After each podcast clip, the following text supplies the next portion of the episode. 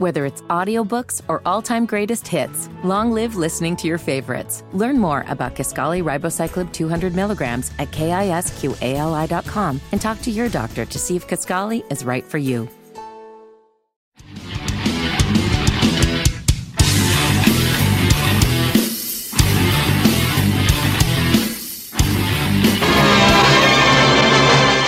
a man that I've known, a man that is tough and smart, a man that's running against somebody that's never done a damn thing in the Senate, Mr. Jason Lewis.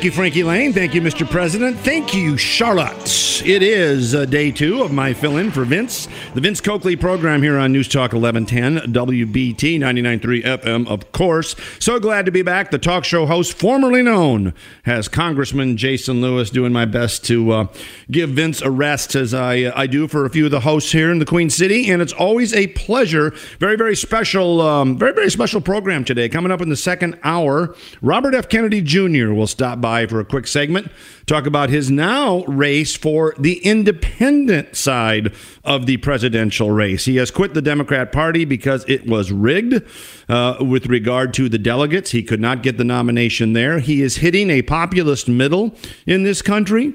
He is speaking to a lot of people who feel that either party uh, don't represent their views. In fact, I read one poll where Kennedy was just as popular with Republicans for his anti COVID mandates as he is with Democrats. In fact, Democrats are shunning him and calling him a conspiracy theorist and all of this. So, it should be an interesting conversation with the son of the of the late Attorney General Bobby Kennedy. RFK Jr. will join us, uh, talk about his presidential run coming up next hour. And if that weren't enough, Steve Garvey is running for the Senate in California. I got a great Steve Garvey story for you, but that is amazing. This guy's 74. He looks like he's 54. He was one of the great Dodger uh, first basemen of all time. In fact, I'm watching that great playoff game last night between the, the Astros and the Twins reminded me of all my old baseball years. And the highlight of all of my wannabe baseball escapades was the congressional baseball game in 2018. I was playing shortstop. Guess who our assistant coach was? Steve Garvey, the longtime Republican Dodger, now running for the U.S. Senate in California. Well, naturally, um, age has gotten the best of me, and I wasn't quite as nimble as that I hoped, and I quickly popped up in my first at bat. However, the highlight of all of my baseball years, I run back to the dugout. Steve Garvey's on the steps, and he says, Way to be aggressive on the first pitch. I hit the first pitch. I always hit the first pitch, and even when I was playing high school and amateur ball. But how's that for a great story? I mean, you get you get the idea that you just got complimented by by Steve Garvey. that was the highlight of my congressional career, let alone my baseball career. Anyway, it's interesting. It'll be fascinating to watch if Garvey has a shot. You know, Kevin McCarthy announced the other day that he's not running for speaker, and we'll talk about the chaos that's still unfolding in the House, that he's not running for speaker, and that, however, he was going to now run again. Everybody thought he'd quit, become a lobbyist, make a lot of money, but he's going to be be be um, uh, be running again and recruiting and raising money for more California Republicans. So now you've got Garvey in the mix. You've got 300 people. What did I read the other day? 300 people a day, a day are moving to uh, to Texas from California. Can that be right? There's a massive exodus out of the Golden State, and so maybe maybe the timing uh, is right. It's hard to say. What what we've seen from this massive red state um, importation or exodus from blue states, be it Massachusetts, Illinois, Minnesota um, California. It's a story that will not be told by the mainstream media. The story that's not being told in, in, within the United States is, and by the way, on my newsletter, jasonlewis.substack.com, I have a, a, a, post not long ago on how the census was rigged. And no, no, I don't want to hear any conspiracy talk. I'm talking about the census admitting, are you ready for this? They overcounted eight states. Seven of them were the blue ones. And that, in fact, Minnesota should have lost a congressional seat. Colorado shouldn't have got another one. New York should have lost more.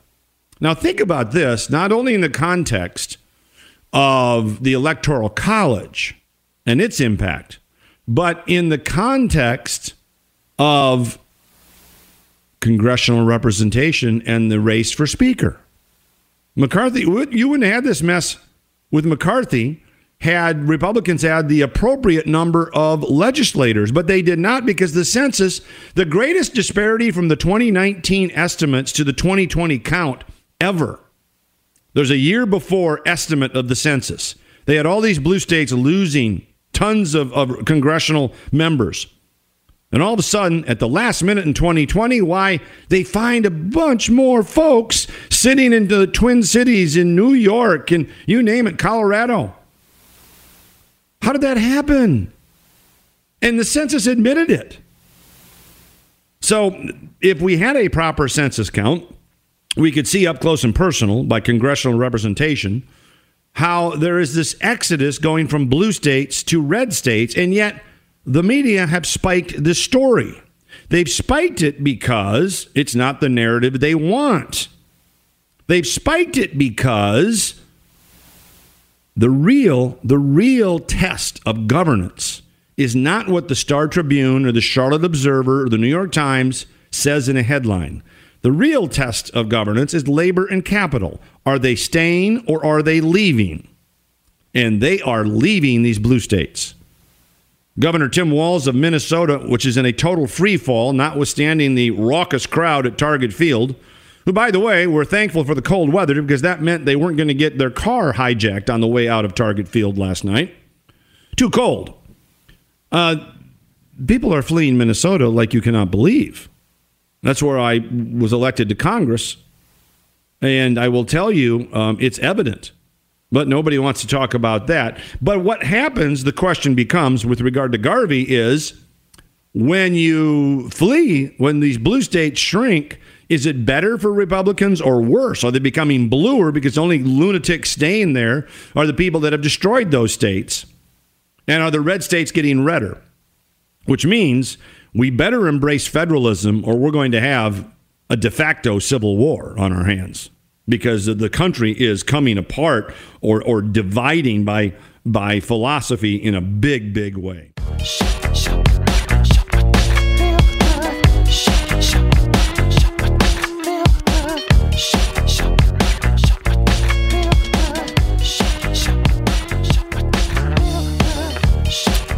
right, we are back on the Vince Coakley Show. I am former Congressman Jason Lewis, filling in once again for Vince today, and glad to be here. Want to hear from you at 704 570 1110 or 1 800 928 1110. As I say, Robert F. Kennedy Jr. coming up next hour. In the meantime, let me get you up to date on all the latest.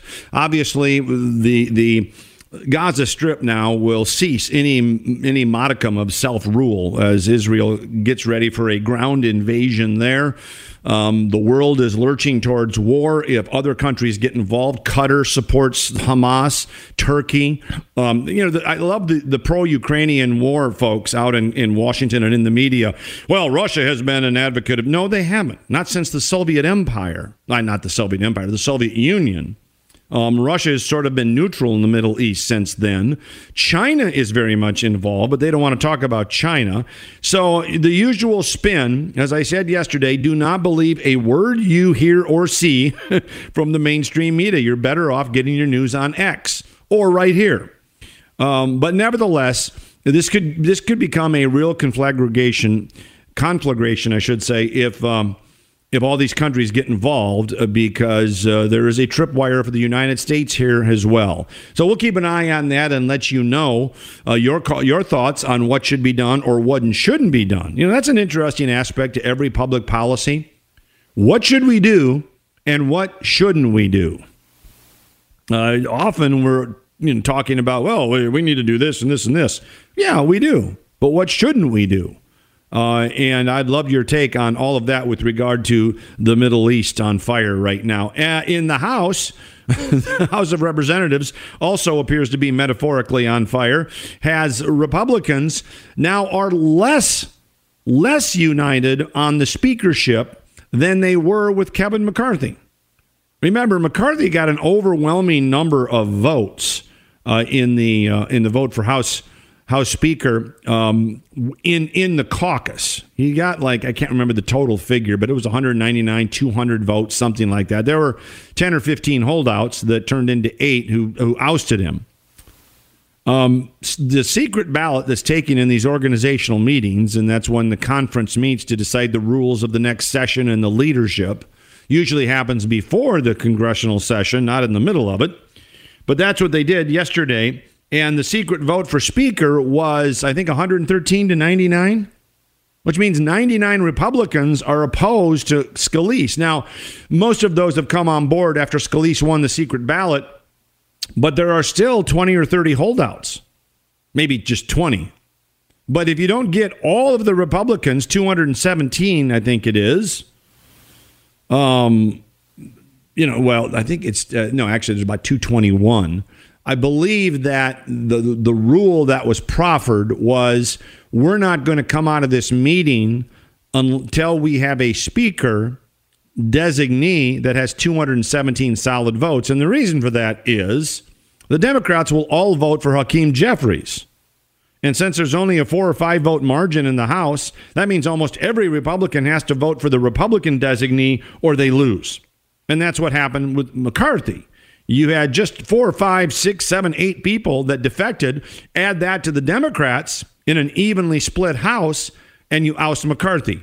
Well, the same dynamic is true now. If you have four or five, let alone 10 or 20 Republicans that defect and don't vote for Scalise, combine that with 215 Democrats, you got an overwhelming majority against him.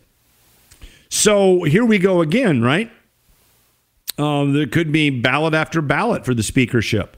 Um, they have not brought this to the floor because they don't have the votes. Scalise does not have the votes. Uh, holdouts for Jim Jordan don't sound like they're going anywhere, at least as of now. And so we're paralyzed, and there are a lot of Republicans out there going, What the heck is going on here? And so I want to ask you, quite frankly, is clearly there is a massive divide in the Republican Party. As I said yesterday, this is the difference between the parties. Democrats are committed socialists. And if anyone, including someone like Robert F. Kennedy Jr., questions the orthodoxy, they are summarily snuffed out. There is no free thought in the Democrat Party anymore, as if there were, but there's none now. Uh, there is no um, um, room for a diverging view. They circle the wagons around Joe Biden like he's 40 instead of 400. But Republicans, they circle the wagons and shoot inward. And that's what they're doing.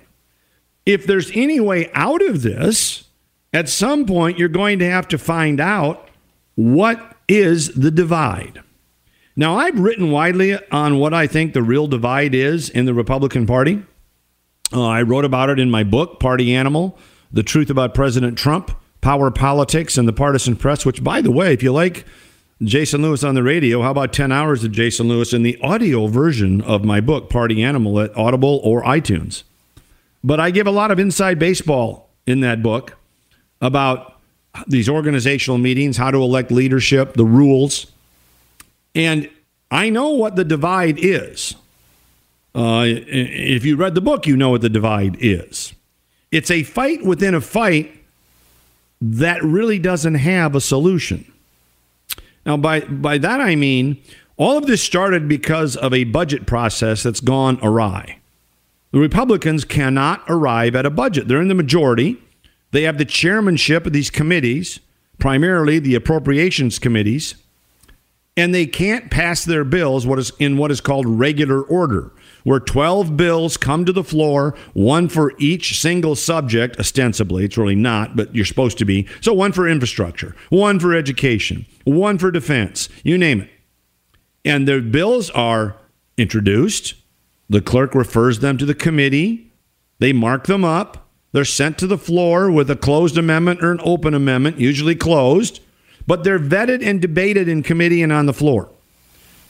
And each line item is more concise than an omnibus bill, which packages them all together. And you can read the bill and you can cut out spending or you can add an amendment or you can do something. That's regular order, and it's got to be done by October 1 of every year.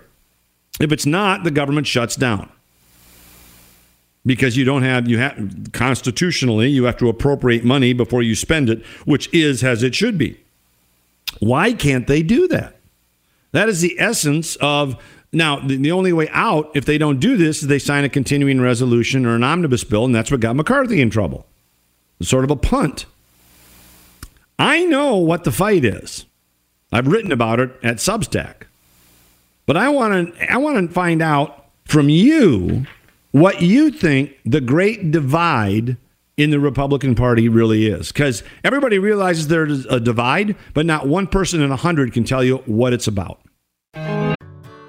Whether it's audiobooks or all-time greatest hits, long live listening to your favorites. Learn more about Kisqali ribociclib 200 milligrams at kisqali.com and talk to your doctor to see if Kisqali is right for you.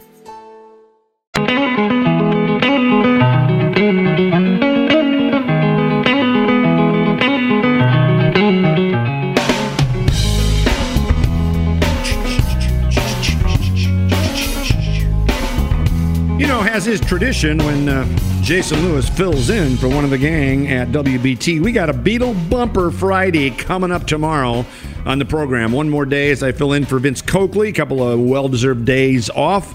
And then he's back on Monday. But in the meantime, we will hold down the fort. And tomorrow, being Friday, a veritable tradition on the program, a Beatle Bumper Friday, will set up your weekend. In the meantime, we are taking your calls at 704 570 1110, 1 800 WBT 1110 for what you think the real crux, the real origin of the Republican divide is. You're never going to fix a problem until you recognize it. And I don't care whether it's war in the Mideast, in Ukraine, or, or the division in the House. What is the divide? Because there's a massive divide in the Republican Party right now, much more so than the Democrat Party. The Democrat Party rallies around its its corporatism, its socialist corporate state, where corporations get in bed with government. That's not free markets. That is a corporatism. In fact, RFK Jr., who will join us next hour, speaks a lot about that. Um, but they've rallied around to snuff him out so they can keep the game going. There's no dissension there. They're all going to vote for Hakeem Jeffries when the vote on the floor comes up for Speaker. There's no dissension. Why is there dissension in the Republican ranks? Because it's a party being tugged at by two opposing forces, and it's all over spending and priorities. I'm not going to look, I've written about this at jasonlewis.substack.com. You can go there to find out. Wrote about it in Party Animal, my book. So you don't need to hear the spiel one more time. If you've been listening, been reading, you know. And I may reveal it again, what the hell. But I want to get your opinion on it because I think that's revealing, instructive. You can hear people lament all day long about, oh, there's no unity. The Gang of Eight didn't have a plan. They just don't have a place of, of, of secession in, in mind. And we just can't have this chaos. That's great. Wonderful. Revealing. Tells you nothing about what's driving the angst in the GOP. And I will tell you what it is tangentially, and that is there are two groups, both of which, both of which agree on one thing. They don't want across the board spending cuts. So they're fighting over spending priorities. And what it boils down to is one group wants to massively increase spending along with the Democrats because they that gets their priorities funded. The other group just wants to fund their priorities and zero out Democrats, knowing full well that that won't happen and they'll have a shutdown. That's it. You got the shutdown folks who are totally unrealistic as to who's going to get blamed for a shutdown and what the Democrats will do in a divided country and a divided government. And then you've got the big spenders who say, well, we'll give the Democrats what they want as long as they give us what they want. That is it. Now, what's that over? I'll leave it to you to guess. I know what it's over. I fought it when I was in the 115th Congress to no avail. And I don't know, frankly, what the way out of this is. All I know is that both Democrats and Republicans, and both factions within the Republican Party, the hardline hawks and the so called budget hawks, which really aren't budget hawks, they both agree on one thing they don't want across the board spending cuts. And that is why this country, more so than ever in my lifetime, is on the precipice, on the verge of a sovereign debt crisis. And if the Chinese ever dump all of the treasury bonds they hold, we're going to have it. You know, the, the, the, economists out there talk about a soft landing. Why the Federal Reserve, which kept rates artificially low for, for literally a decade, which pumped trillions of fiat money into the economy while nobody was working during COVID and then was expressed shock, I tell you, shock. There's gambling in Casablanca and inflation in the United States. Well, what the hell did they think was going to happen?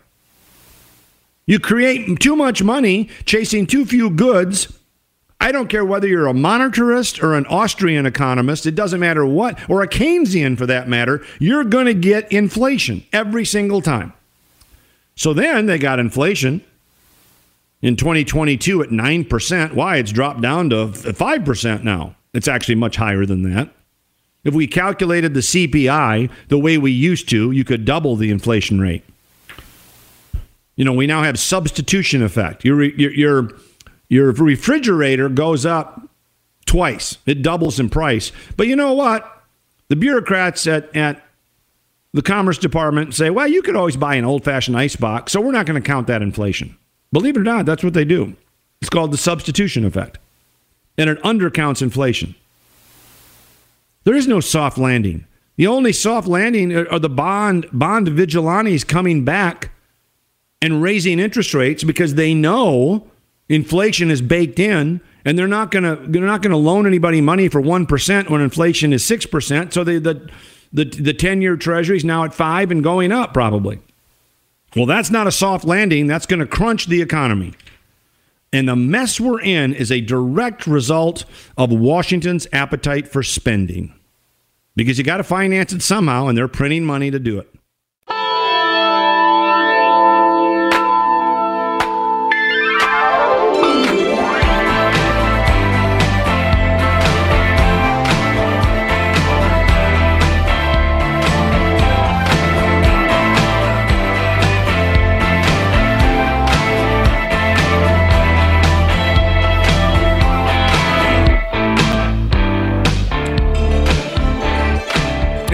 Are back on the Vince Coakley radio program on News Talk 1110 WBT 99.3 uh, FM. Uh, welcome back. I'm Jason Lewis, former congressman, but more importantly, former talk show host at WBT, and glad to be back. Uh, Vince will be back on Monday. We'll hold down the fort tomorrow, one more day. Beatle Bumper Friday coming up. A little later today, Robert F. Kennedy Jr.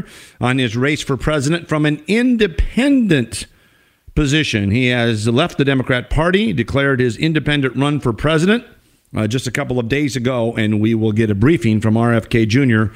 on all of that. And I'm telling you, he's hitting a note.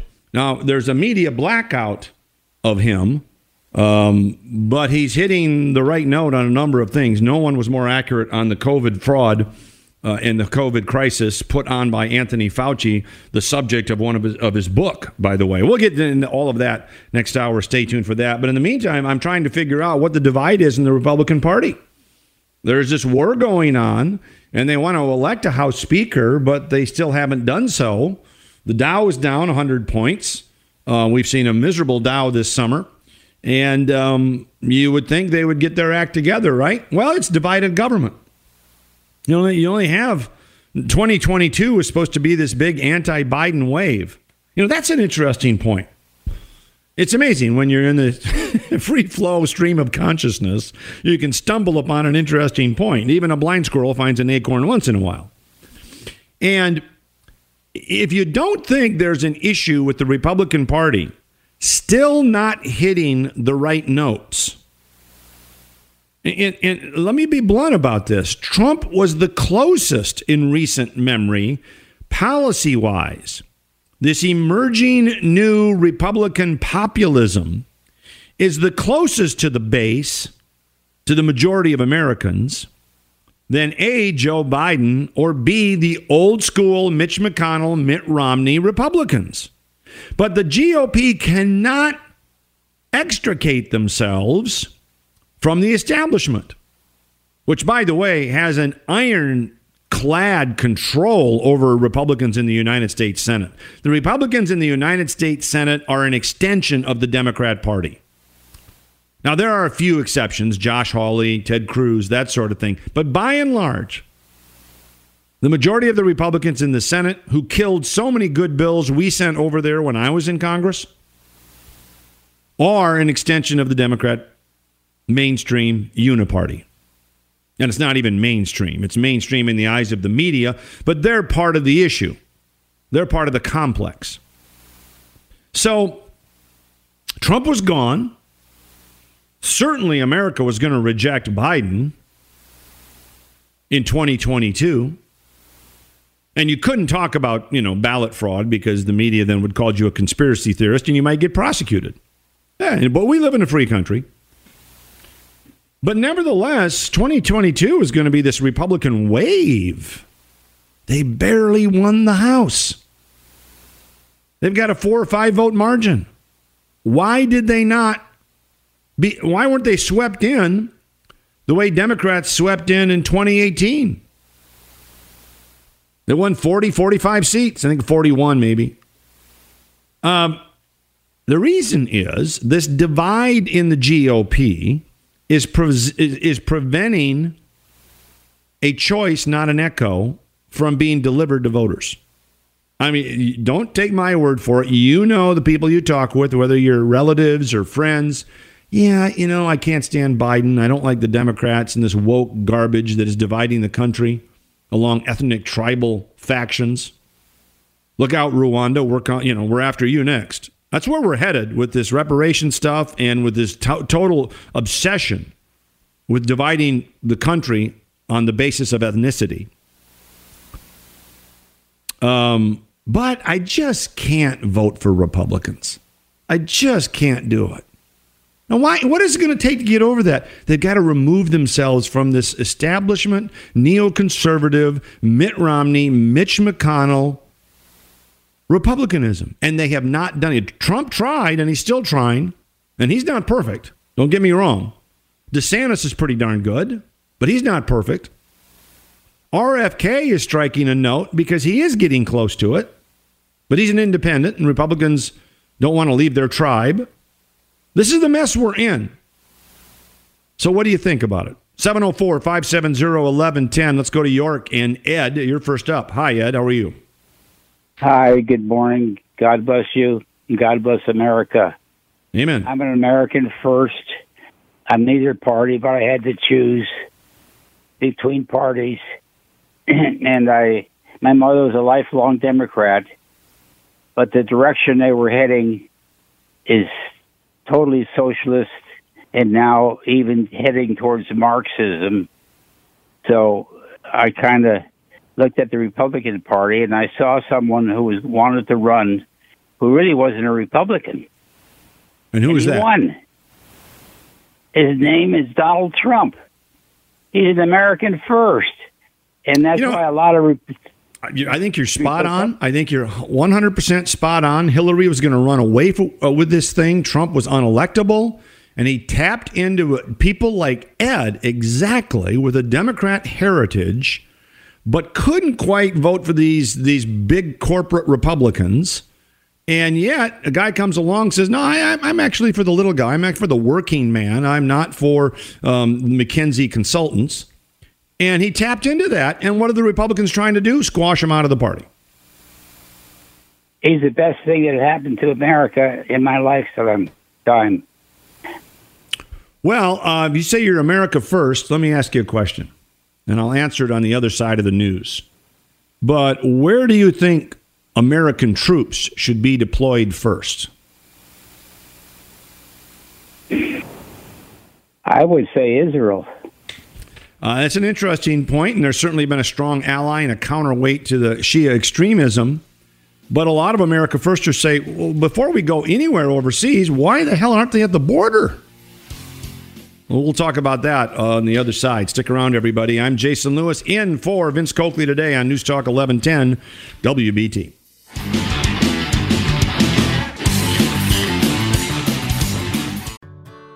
Whether it's audiobooks or all-time greatest hits, long live listening to your favorites. Learn more about Kisqali Ribociclib 200 milligrams at kisqali.com and talk to your doctor to see if Kisqali is right for you.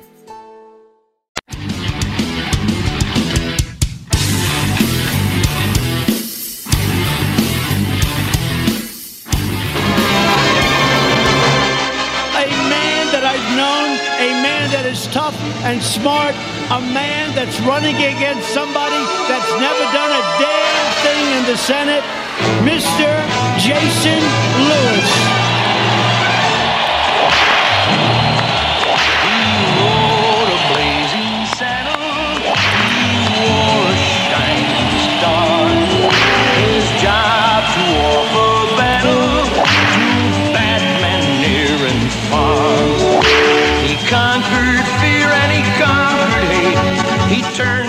Okay, second hour now, up and running on the Vince Coakley radio program. I am the talk show host, formerly known as Congressman Jason Lewis. Filling in for Vince today. I'll be back tomorrow for a Beatle Bumper Friday, and Vince will be back on Monday. In the meantime, a jam packed second hour for you. Coming up next segment, Robert F. Kennedy Jr. on his independent run for president. Why I think he's hitting a chord. We'll get into that with the candidate. Also, Ed called from the last hour and said, No, no, no, Jason, I'm so sorry I didn't mention the border. You're right, you're right. I know, Ed. It was a trick question. Uh, we'll get to that momentarily. It is interesting, though, that no one seems to still understand the real chasm within the Republican Party that's driving the speakership nonsense and all the rest. And let me just quote a fellow by who was known as Ohio's Mr. Republican. Actually, he was known as Mr. Republican from Ohio. He was he was Ike's main um, nemesis or adversary. But Robert Taft of Ohio once said, "I fear we are being drawn towards war, socialism, and bankruptcy all at once." And war is the health of the state. And we are now hearing the pounding of the war drums. No one in their right mind could condone what Hamas is or what they did, or for that matter, Hezbollah. The brutal assault on Israel deserves a harsh response, and they're about to get it. In fact, I think it's probably going to be the end of self rule in Gaza. And frankly, who could blame Israel for that? The question becomes what we should do and what we shouldn't do. What we shouldn't do is condone Hamas the way the squad from Rashida Tlaib to, to AOC and Ilhan Omar seems to be doing. They refuse to condemn them. But also, what we shouldn't do, the other end of the extreme, is have this sudden knee jerk urge, lurch towards, well, let's, let's start bombing Tehran tomorrow. Nikki Haley, Lindsey Graham, Dan Crenshaw, Mike Waltz, you name the hardline hawks in the Republican Party, they want war tomorrow with Iran. Do you realize what would happen if we did that? For decades and previous Democrat and Republican administrations, ever since the Shah fell, and by the way, the reason the Shah fell was we had propped him up and the citizens had enough of it. Sort of the way we went into Iraq to make things better and made them worse.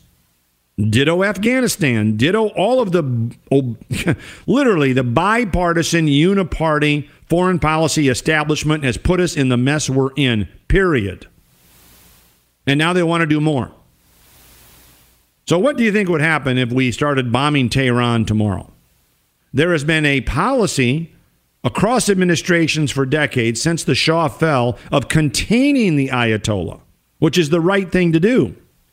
Sadly, Iraq, which was a Sunni government, you know, Saddam Hussein was ostensibly secular, but really it was a Sunni regime. They were a natural counterweight to the Shia in Iran. They went to war, had a horrible, bloody war. That is how geopolitics works. You have weights and counterweights. So you don't have to put American blood and treasure in places 5,000 miles away instead of on your border. Well, we went into Iraq.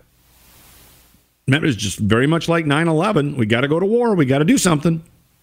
We went into Iraq, which had no weapons of mass destruction, probably very little, if anything, to do with 9 11. It was a Saudi arranged, uh, under the Saudi regime. It was arranged there, and now we're dealing with Saudi Arabia. We're praising them. This is the foreign policy establishment.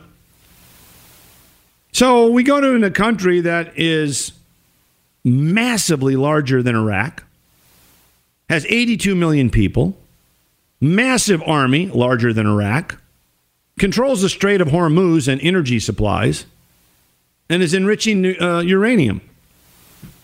You tell me what do you think would happen? So we're left with this debate.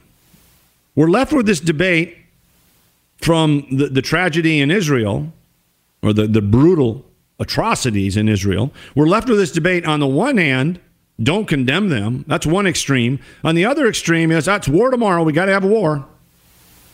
And by the way, that's the, the crux of the chasm in the GOP. There are a few people there, there are a, a small number, I was one of them, who are very resistant, very reluctant to use war as the first resort. But the bulk of the caucus is itching. Finger on the trigger, I'm afraid. And that is getting to the heart of the debate there. So, you know, we'll talk with RFK about this a little bit, but say what you want, whether you like it or not, those are the only options we're given right now. And neither one of them are acceptable. But speaking of the border, let's see. September had 260,000 encounters, the largest on record. December, 252,000. August 232,000, 2.8 million illegals in fiscal year 2023, 2.7 million in 2022, the single largest border crossing in U.S. history. We are being invaded with the con, uh, with, with the resultant fentanyl crisis, opioid crisis, crime, human trafficking, drug trafficking, and yet, and yet, no one is talking about putting our troops on our border. That's very odd to me and very disturbing. Whether it's audiobooks or all-time greatest hits, long live listening to your favorites. Learn more about Kisqali Ribociclib 200 milligrams at kisqali.com and talk to your doctor to see if Kisqali is right for you.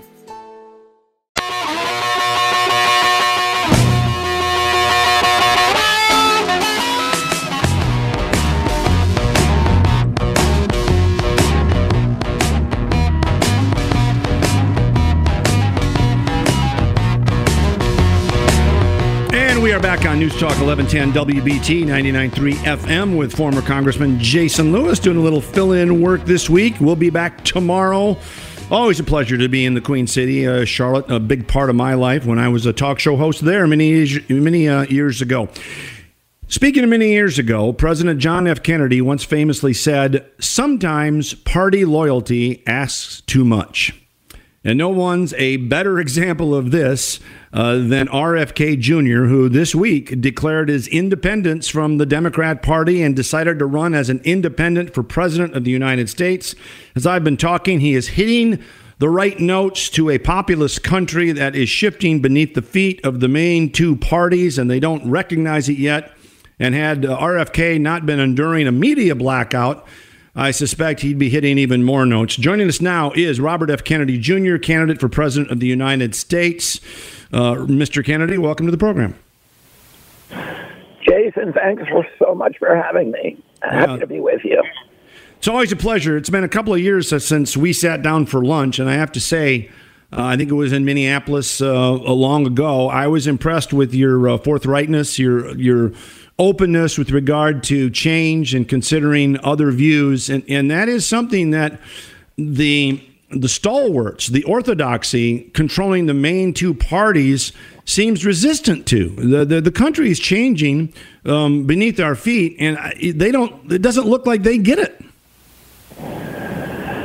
Yeah, and I, you know, I think I find it um, troubling that in, in you know both if you talk to the American people, you look, you know, the polls show that 63 percent of the people in this country are not happy with the choices they're being asked to make today that the parties are offering them. And even Jason, when I talk to Democrats, I've had a number of discussions with friends of mine and even family members who say, well, you shouldn't run independent because it might hurt President Biden, or you know, on the other Yeah. side, by Republicans say, and say that it, it Yeah. might hurt President Trump. But they're not saying that, you know, Biden, we believe in President Biden, that he'll be a visionary leader, that he'll be a vigorous, energetic leader at a time when we desperately need that in the United States. Um, they say don't. And, and, you know, I think democracy needs to do more. We're, we're the exemplary democracy in the world, and we ought to be able to, to make Yeah. choices out of fear for the other guy rather than, Right. you know, that that we have the best guy running on our side. It seems to me, and you've hit on the COVID thing, and you were spot on. You've hit on corporatism, which has nothing to do with the free market. It's when big government gets in bed with big business. You've been right on all of those. But in a nutshell, it seems to me a lot of Americans feel as though they're stuck between the welfare party, the Democrats, and the war party, the Republicans. And, you know, there's one thing both sides agree on in the midst of a $33 trillion debt, and that is no across the board cuts. They're just fighting over pumping up their priorities, uh, be it the DOD or be it, you know, food stamp program and the farm bill. At some point, there's got to be a, a middle ground. But you were not allowed to give that option within your your within the party that your family has made so famous. They rigged the primaries by revoking New Hampshire as the century-old first primary.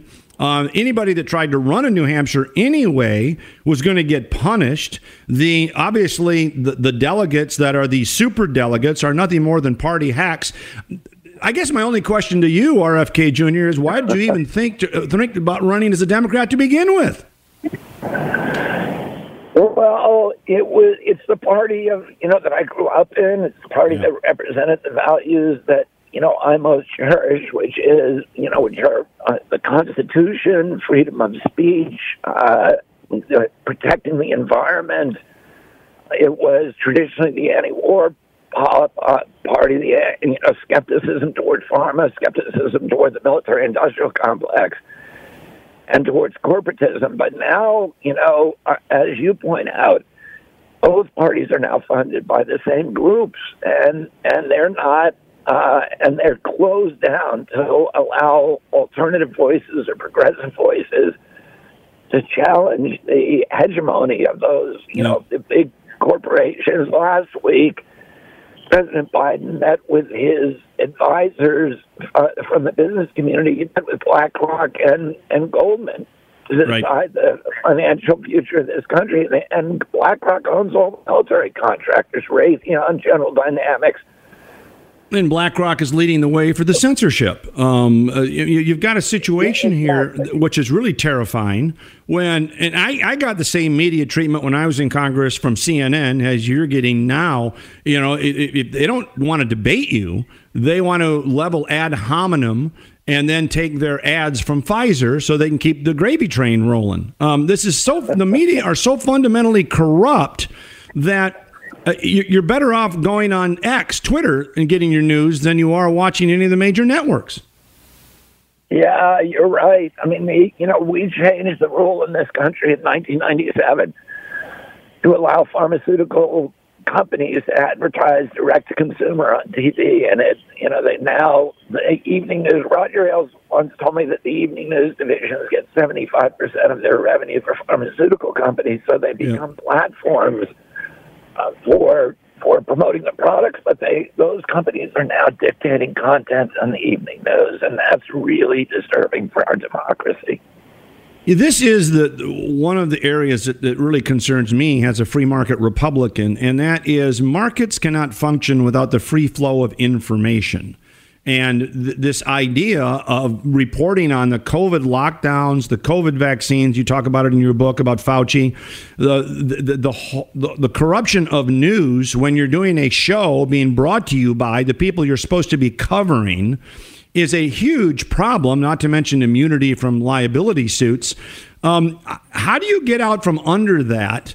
Uh, this this uh, corporatism that, that you know Democrats seem to have embraced it. Republicans should be opposing it. Um, we ought to be all free market types, and we don't have it right now. Yeah, you're right. I mean, we we this is corporate crony capitalism, and. In almost every sector now is uh, is controlled by you know the by these large corporations. You should look at there's three companies, BlackRock, State Street, and Vanguard, that own 88 percent of the S and P 500. They're, Well, and they're the ones moving- demanding. They're the ones demanding DEI, ESG on on companies. You know, this this is the great funny thing about it. I tell my Republican friends, Bobby, that we got to quit carrying water for corporate America. They are not our friends. They're going woke. They're dividing the country along ethnic divisions. They are doing whatever they need to do to keep the gravy train rolling. That I mean, why would anybody support that? Yeah, I, I agree with you. And you know, when the king and queen queen look over the balustrades at their castle and they see all their subjects fighting, black against white, Republican against Democrat, they go back to the banquet table and pop champagne corks because they know that as long as everybody's fighting each other, nobody's coming over the castle wall. And you know. Right, What I'm exactly. trying to do is find those, you know, like you and me, Republican and Democrat, we now find ourselves that shared values unite us, and that we, you know, we're, we've been divided by the exploitation of these kind of marginal issues, these culture war issues, Right. to distract us from what's really going on, which is these big, you know, monolithic corporations are robbing the bank. They're they're strip mining the wealth and the equity of the middle class in this country. You know, uh, Barry Goldwater. surveillance state. Barry Goldwater and Robert Dole, and I suspect your your uncle, uh, would have agreed that if you can't vote, you can't contribute. And one of the big problems, in- notwithstanding super PACs aren't supposed to coordinate, there's a wink and a nod there that says, I know if I take you know the chamber of commerce position or the environmental position or the transgender position that the human rights campaign or the chamber or somebody will come in and spend 2 million in my congressional district um, that is what's swaying these members of Congress to vote the way they do, is it not? Well, you know, I'm just talking about my party. My former party, the Democratic Party, is is I would say completely controlled by by its corporate donors. I'll tell you very briefly, Jason. The the when they when they fixed the you know when Deborah Wasserman Schultz fixed the party against Bernie in 2016. She she resigned because it was a scandal because the party is supposed to be neutral in these contests. Right.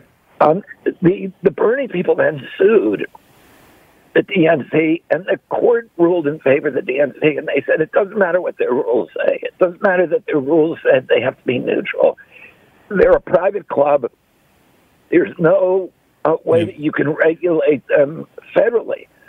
So the, this is the first election now where the DNC is completely unleashed and understands it has no obligation to be fair. So And they are not. the Biden campaign is running out of the DNC office, and it's the big corporate funders who are dictating policy. And you know, they kill every progressive candidate. They killed Tulsi. They killed James Webb. They Yeah. killed Bernie. And, Tulsi Gabbard, know, yeah. They they wouldn't allow me to compete. There is no room in the Democrat Party for dissent, uh, and that is the opposite of what a political party is supposed to be. I understand you've got an event coming up in Charlotte. Yep, uh, we're coming to Charlotte. I think on. Um, let's see. I got to look at my schedule. I'm, I'm in three cities a day for the next ten days.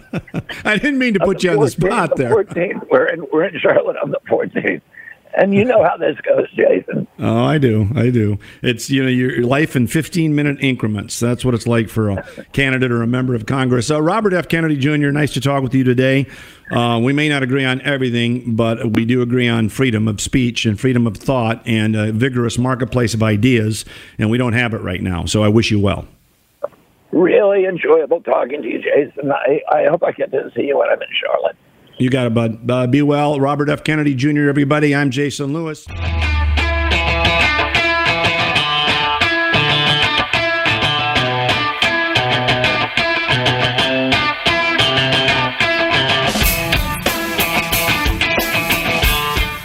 Interesting conversation with Robert F. Kennedy Jr. Uh, he is, as I say, tapping into the, I don't want to say moderate middle. I don't like that term moderate uh, because people that claim to be moderates are nothing of the sort usually. But nevertheless, he's tapping into the working man and woman who just see the country drifting into the abyss under Biden but can't bring themselves to vote Republican for one reason or another. And there is an issue there because they haven't controlled spending. And, and as I mentioned, uh, um, that's the essence of the speakership battle. But he's tapping into things like corporatism, like um, the, the, the medical uh, community or establishment force feeding Americans on on how what they put in their own body under COVID rules and things like that. And so it's a fascinating conversation. But your thoughts, as always, on uh, RFK Jr. there for one particular topic at one 704 570 1110 or 1 800 WBT 1110.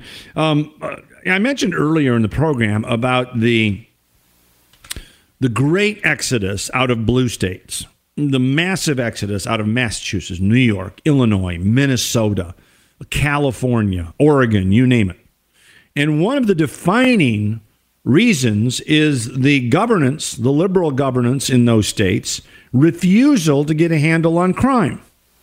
Well, breaking down the wires right now in rural Minnesota, now Princeton, Minnesota, is about an hour, hour and a half north of the Twin Cities. It's in the middle of, you're just entering into the lake country. Uh, five officers have been shot near Princeton this morning with a suspect not yet in custody. Five law enforcement officers. The unruly carnage. Minnesota, by the way, has surpassed its all time record for car hijackings in the Twin Cities.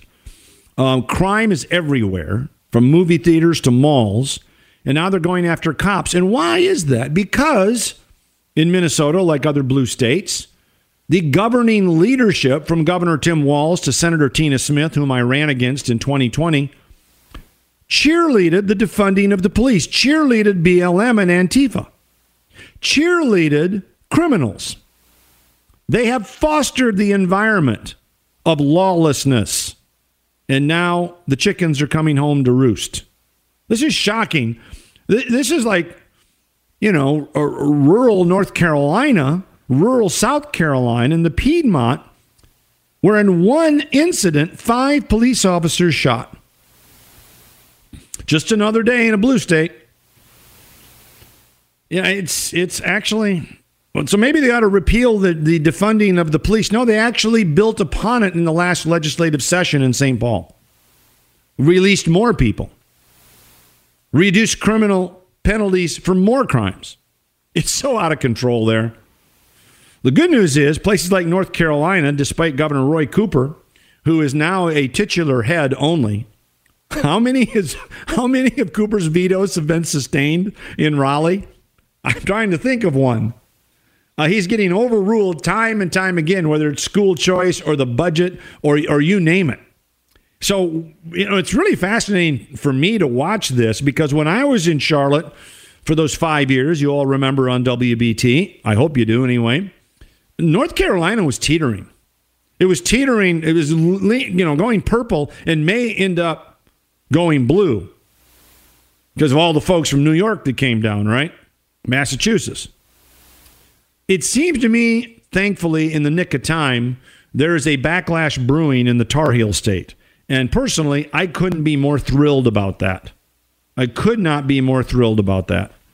So uh, keep supporting the right people in Raleigh, and um, Cooper will become an afterthought uh, if there's any justice whatsoever.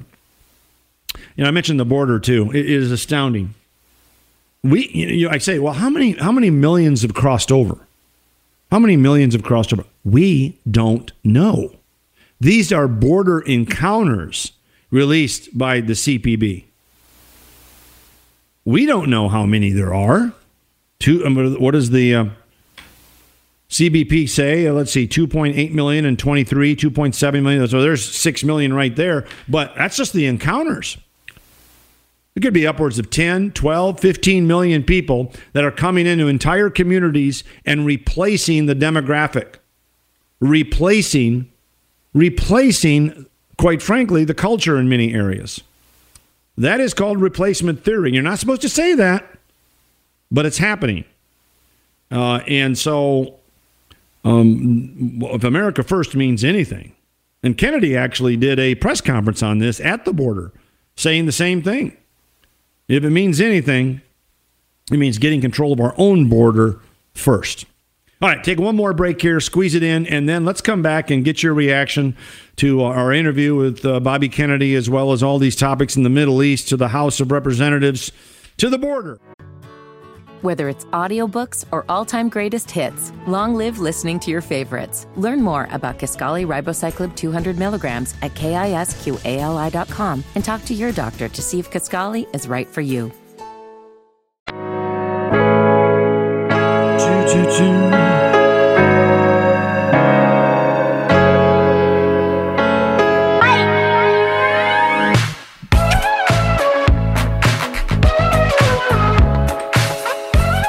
let's see. We started the day announcing that Steve Garvey, the Dodger great, was uh, running for the U.S. Senate seat in California. And the despicable Adam Schiff has already leveled his smear. That- I I served in Congress with Adam Schiff. And if there is a A, more despicable human, and B, a more dangerous one in America, I don't know who it would be. I am here to tell you, friends, as a former member of Congress, and this is you're not supposed to uh, speak ill of fellow members on the House floor, but I, I'm not in Congress anymore. And I will tell you, Adam Schiff is a congenital liar. The California representative lied repeatedly. I mean, not once, not twice. Every chance he got on CNN, and CNN buttressed the lie because they're congenital liars as well, that Trump was a Russian asset that Trump, um, um, you know, w- was engaged in this Russian cooperation, RussiaGate, Russia, Russia, Russia. When we now know it was all a lie. The affidavit was made up to spy on Trump for Russian interference. He had nothing to do with what interference there was $100,000 on Facebook, right? Facebook ads, that's interference. We get more from that on K Street in a week, in a day, from K Street lobbyists and we do $100,000 on Facebook ads. But they lied repeatedly. And let me tell you the damage it did. And it wasn't just handicapping the Trump administration when we were trying to do good things like deregulation and tax reform, VA reform, and all the rest. What it did is it corrupted our national security intelligence apparatus. Schiff, with the help of James Brennan and James Clapper, and the DOJ and the FBI with Mr. Comey, literally weaponized law enforcement at the federal level. I don't think people to this day still understand, and I have an entire chapter devoted to this in my book, Party Animal, called From Russia with Love. But I don't think people understand that Perkins Coie and Fusion GPS and the Hillary Clinton campaign concocted a Russian conspiracy theory, hired out someone to make a false affidavit, used media stories that regurgitated it in the FISA court, that's the Foreign Intelligence Surveillance Court, under FISA, a secret court in America. They brought these false affidavits, this concoction, which was the true Russian conspiracy, because they used sources from Russia about the hotel rooms and the and the Trump encounters in Russian hotels, all fabricated. And they gave it to a judge who shouldn't have given it the time of day, but signed off then on wiretaps of a political opposition. Now, there's a hell of a lot going on in the world today. You can turn on the 24 7 coverage on every major network. But if our own government is corrupt as it is, is not remedied, it won't matter what happens around the globe. We're sunk. And when they start to, with the help of the, the media complex, when they start to smear the opposition, then try to censor the opposition, now trying to jail the opposition, when they call protest, no matter how unruly, insurrection, and put people in jail for saying we're going to fight like hell, and issue secret wiretaps on Carter Page and General Flynn and the Trump White House, done at the behest of the political opposition. This is the DOJ siding with one political party. That's what happens in Venezuela.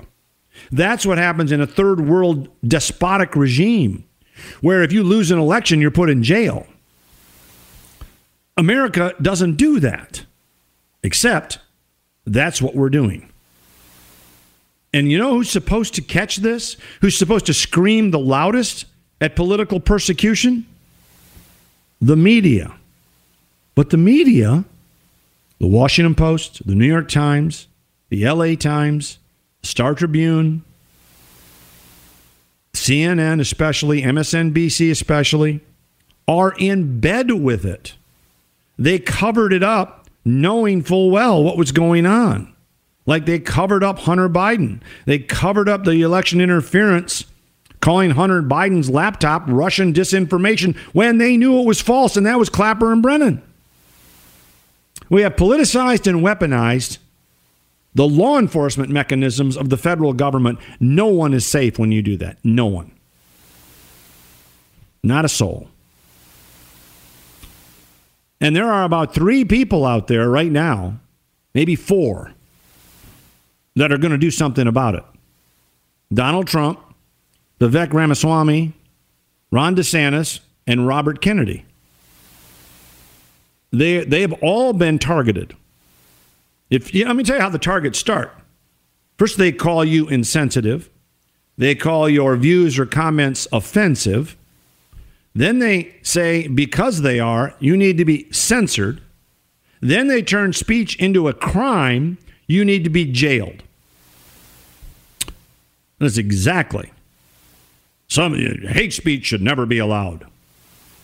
Really? How about love speech? Should that be allowed? Oh yes, love speech is good, but hate speech is bad. Hate speech is a is a pseudonym, a, a metaphor for something you don't agree with. So if I say we got to control the border because it's changing entire demographics, dare we say replacing them? Oh, replacement theory is hate speech. You, you can't say that, and if you do, it's a violation. And if it's a violation, we're going to put you in jail. When the real difference was the policy difference. I want to control the border. You don't. This is the scariest development in my lifetime. And I lived through the Cold War. I lived through the Daisy ad by LBJ. You know, I was I, I, was raised in elementary school where we would practice the, the, the drills to hide under your desk. That's how scary that was. But it was not as scary as what's going on right now. I will tell you that, friends. This is the enemy from within.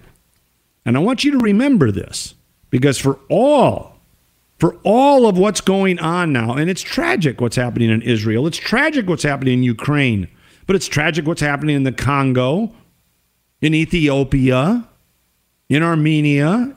All of that's tragic. And it's certainly tragic what's happening in China.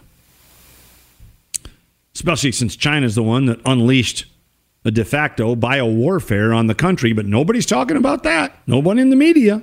That's fine. We got to save Ukraine, but China uh, does something that would have been considered an act of war, but that's fine. This is how perverted and corrupt places like CNN and MSNBC are, and the New York Times and the newspapers. You name it. It's a existential crisis, and we better we better prevail because if not, you won't lose an election. You're going to lose your freedom. And that's why, you know, I disagree with RFK on a number of things, but he's speaking to that. He's speaking to that. And he's one of the few. All right, we'll continue to speak to it tomorrow when we are back for a Beatle Bumper Friday, uh, filling in for the Vince Coakley radio program. He will be back on Monday, but I'll be uh, be right here tomorrow behind the mic. Beatle Bumpers coming your way. I'm Jason Lewis. We'll see you then on News Talk 1110 WBT 99.3 FM. Bye.